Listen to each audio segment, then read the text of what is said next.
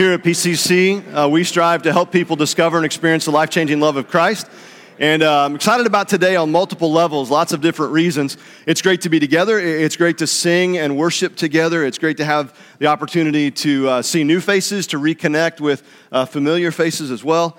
It's great to have the opportunity to, uh, to give away another financial gift today. We're going to talk about that at the end of the service. Just excited about that. Today, we jump into week two of our series going through uh, the book of Hebrews. Hebrews is uh, an amazing book, uh, amazing letter that holds so many beautiful messages as to why we should not only believe in Jesus, but why we should put our faith and our hope and our trust and our confidence in Him, resting in His grace and resting in His love and walking in relationship with Him is something that, that we continually talk about because it's so important in our lives, in our everyday life. Uh, this book, uh, the book or the letter uh, of Hebrews, is built around this one idea that we touched on last week that Jesus is better better than anything else out there, better than anyone else out there. Not only is Jesus better than the prophets and angels and Moses and priests, but this letter goes on to explore how Jesus is better uh, in, in various ways of helping us, how growing is better than stagnation, and how the new covenant is better than the old covenant, how faith is better than law, and how enduring or remaining faithful is better than quitting. Uh, last week, we did the overview of the book of Hebrews, and as I said, it was like uh, drinking from a fire hose, right? There's so much information to take in. But the main way we did that was through uh, the video from the Bible Project. And this is kind of the, their closing screen on that. It's all that information that we took in. And I had several people ask about that. If you have not seen the, the video yet, you can go to thebibleproject.com and you can look this one up and others. There's several great videos there for you to, to check out, and I really want to encourage you to do that. What we did was we watched the video and then we took a step backwards and we went through the first three verses of, of chapter one. We went on to see how God has spoken. That was our theme last week. How this, uh, this should be an amazing and life altering truth that God spoke to us. He chose to speak to us through His Son. The Creator God, the living God, chose to speak through us, to reveal to us his nature, to share with us who he is, to share his, his love and his grace. And he offers us an invitation to walk in relationship with him that begins today and blends into eternity. It's the type of thing where we can receive uh, life and life to the full, the forgiveness of our sins. And this means all of these things are, are so uh, amazing in our life if we just slow down long enough to receive them. and, and because God has spoken, He's demonstrated his love to us through his son. We should probably listen to him, right? And we need to listen to him because of who he is. The identity of Jesus, uh, from the very beginning of this letter, uh, the author is telling us that Jesus is better than any other option that's out there. He just simply is. How Jesus is the radiance of God's glory. When we're looking at God, we are seeing Jesus, and how Jesus is the exact representation of God. That means when we see Jesus, we are seeing the imprint of God. The whole idea is when you see God, you see Jesus. When you see Jesus, you see God. You see them in the same. These three verses point us in that direction and they set us up for the rest of this letter. Today, we're going to be exploring uh, very quickly the first two chapters of this letter. And the focus is going to be on this main thought that we're going to land on today that Jesus is better than angels. Now, I don't know if that's a big thing for you to think about Jesus being better than angels or angels being better than Jesus, but it's where the author begins, and there's a reason for that. Look at verse 4. The author begins by saying this So he became as much superior to the angels. Now, to be really transparent, talking about angels is not something I do very often from up here, right? I mean, I've been here a while. Anybody else heard me do a, a sermon on angels? Exactly. It doesn't happen, right? We don't talk about angels very often. I'm not particularly comfortable doing that. Now, if you want to talk about the Anaheim angels or angels in the outfield or even hell's angels, I could probably hold my own on those topics, right? We could have a good conversation about that. But when we're talking about angel angels, it's a little bit elusive for me. Uh, angels are part of our vernacular. It's kind of a, a, normative part of our culture. I actually had someone come in this morning and, and tell me they found one of those pennies that we lost a few weeks ago, right? If you remember that, if you were here. And someone said to them, Oh, that means your guardian angel is there. And I'm like, Oh, that's plays into what we're talking about today, right? We talk about angels. There's movies out there, Angels and Demons, starring Tom Hanks, if you've seen it or not. Jack Graham wrote a book, Angels, Who They Are, What They Do, and What My Bible Reveals, or What the Bible Reveals. People hold on to this idea that we have a guardian angel, that each one of us has a guardian angel that, that is walking with us and protecting us along the way.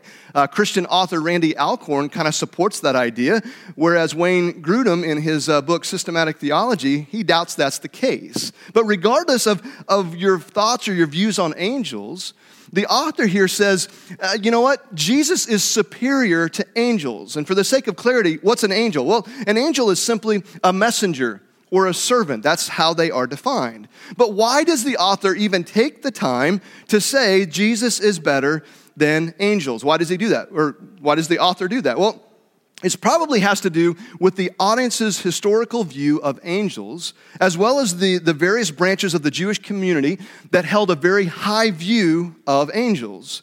If you remember from the overview last week, uh, the, there was a belief in the Jewish tradition, and it stated that the Torah, the first five books of the Old Testament, the words of God, they were delivered to Moses on Mount Sinai by angels. They brought the message, they were messengers. Along with this, one branch of Judaism, the Essenes, they believed that in the last days, as in the end of the world, last days at the end of time, that those times were upon them during the time this was written, and that the angels were going to be the ones to usher in the reign and kingdom of God. That's what they believed. But here, the author wants the audience to know that Jesus is better that Jesus is greater. Jesus is superior to the angels. And so in chapter 1, verses 4 through 14, we see the author quote seven different scripture passages from the Old Testament.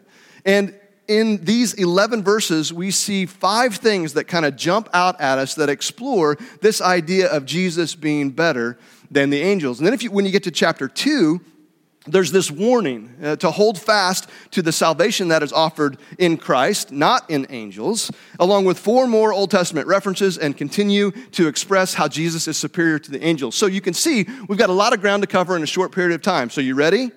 Let's buckle up and go. Let's dive into the text and see how Jesus is better than the angels. The first way the author describes how Jesus is better than the angels is through his, his name.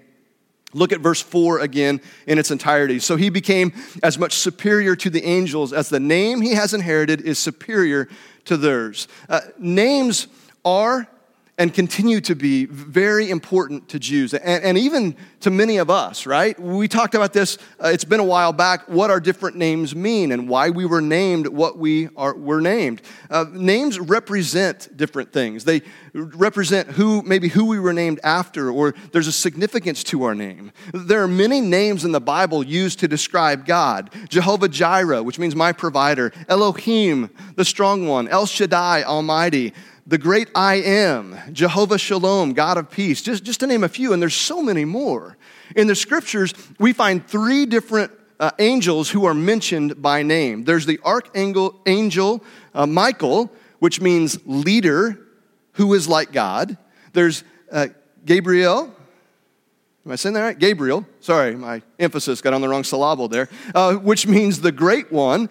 And then Lucifer, which means morning star. Uh, when it comes to Jesus, we take his name, which is what the author is focused on here, and his name means Jehovah saves or God saves. Even in his very name, we see the purpose for his ministry, which is to bring salvation to the lost. This is something that the angels could never do. Even in his name, the very name of Jesus points to the fact that Jesus is superior to the angels in his name, which is very significant to the audience and to us as well. The second point that the author makes as to how Jesus is better than the angels is because he is God's son. And this is no small thing, right? Uh, look at verse 5. For to which of the angels did God ever say, you are my son. Today I have become your father. Or again, I will be his father and he will be my son. Now, here's where we find the first uh, two Old Testament quotations. The first is from Psalm 2 7. This psalm is referring to the Lord anointed, the Messiah being on the throne, and Yahweh God calling the Son God my son, right? This is the idea of calling Jesus God's son. And this is not the only place we see this. We find this in other passages in the New Testament, including uh, Luke, when he quotes from this very same passage in Acts 13 33. And then in Romans 1 4, Paul writes, And who through the Spirit of holiness was declared with power to be the Son of God by his resurrection from the dead? Jesus Christ our Lord. That is who is the Son. The second reference is from verse in verse 5 is taken from 2 Samuel chapter 7 verse 14. This particular text has direct application to David's son Solomon. And since the Messiah would come from the line of David, this reference, uh, this application is transferred to Jesus as he too is considered a son of David. He, he's called the son of David by uh, Mark in, in Mark 10 47 and John in John 7 42. Then we read the account of Jesus' baptism in Matthew chapter 3, and we see God himself proclaims, This is my Son, whom I love, with him I am well pleased. No angel was ever called Son.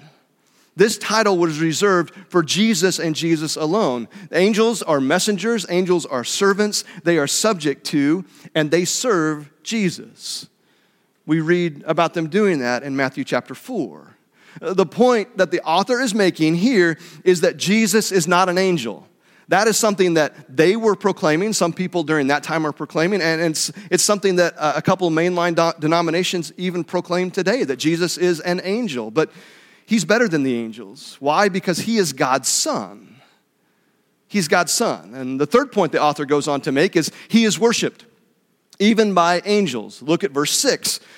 And again, when God brings his firstborn into the world, he says, Let all God's angels worship him. Now, this Old Testament reference is from the Septuagint version of uh, Deuteronomy chapter 32, verse 43. And what we see is that the angels are to worship Jesus. Uh, we know from Revelation 22 that angels are not to be worshiped. We see in Acts chapter 10 that Peter refuses to be worshiped. He's like, no, don't do that. Scripture points to this idea that created things are never to be worshiped. If it's created, we don't worship. And this is significant because Jesus receives worship. Think about the, the, Jesus you know, the Jesus that's been revealed to us, and how he received worship. He received worship from the wise men in Matthew 2 from the leper in Matthew 8, from the ruler in Matthew 9, from his disciples in Matthew 14, from the Canaanite woman in Matthew 15, from the man born blind in John chapter 9, just to name some of the, of the top ones there. Even when Jesus was entering into Jerusalem to celebrate the Passover, the people were waving the palm branches, right? And what were they saying? Hosanna in the height. They were praising, they were worshiping Jesus as he was coming into Jerusalem. And what happened? Well, the religious leaders didn't take too kindly to that, so they said to Jesus, You need to tell them to stop. They need to stop this because only God is to be worshiped. And Jesus invokes this image of Isaiah 55 12 when he said, If they keep quiet, even the stones will cry out. Jesus was worshiped, and he was worthy of worship. He, he's the one that we are to worship, not angels, not anything else or anyone else because Jesus is better. Number four, he will rule for, forever. Uh, verses 8 and 9 are taken from Psalm 45, 6 and 7. That's an easy one to remember, right? Psalm 4, 5, 6, 7. That's where it's taken from. And the point the author makes by using this text is that Jesus is one with God, and God is with Jesus, and because they are one, they will rule together forever. The same idea is reinforced in Hebrews chapter 2, verse 8, where it says, and put everything under his feet, which is a reference to Psalm chapter 8. Now, remember last week during the overview, uh, during the video, they said every other verse is an Old Testament reference? It is so true, right? How many Old Testament references have I gone to already? And we're not even done yet, right? It goes back because remember, they're referring back, the author is writing to a Jewish audience who knows the Torah, who knows the Old Testament, they didn't call it the Old Testament, they called it, you know, the scriptures, right? But they know it, and so the author is referring back to it.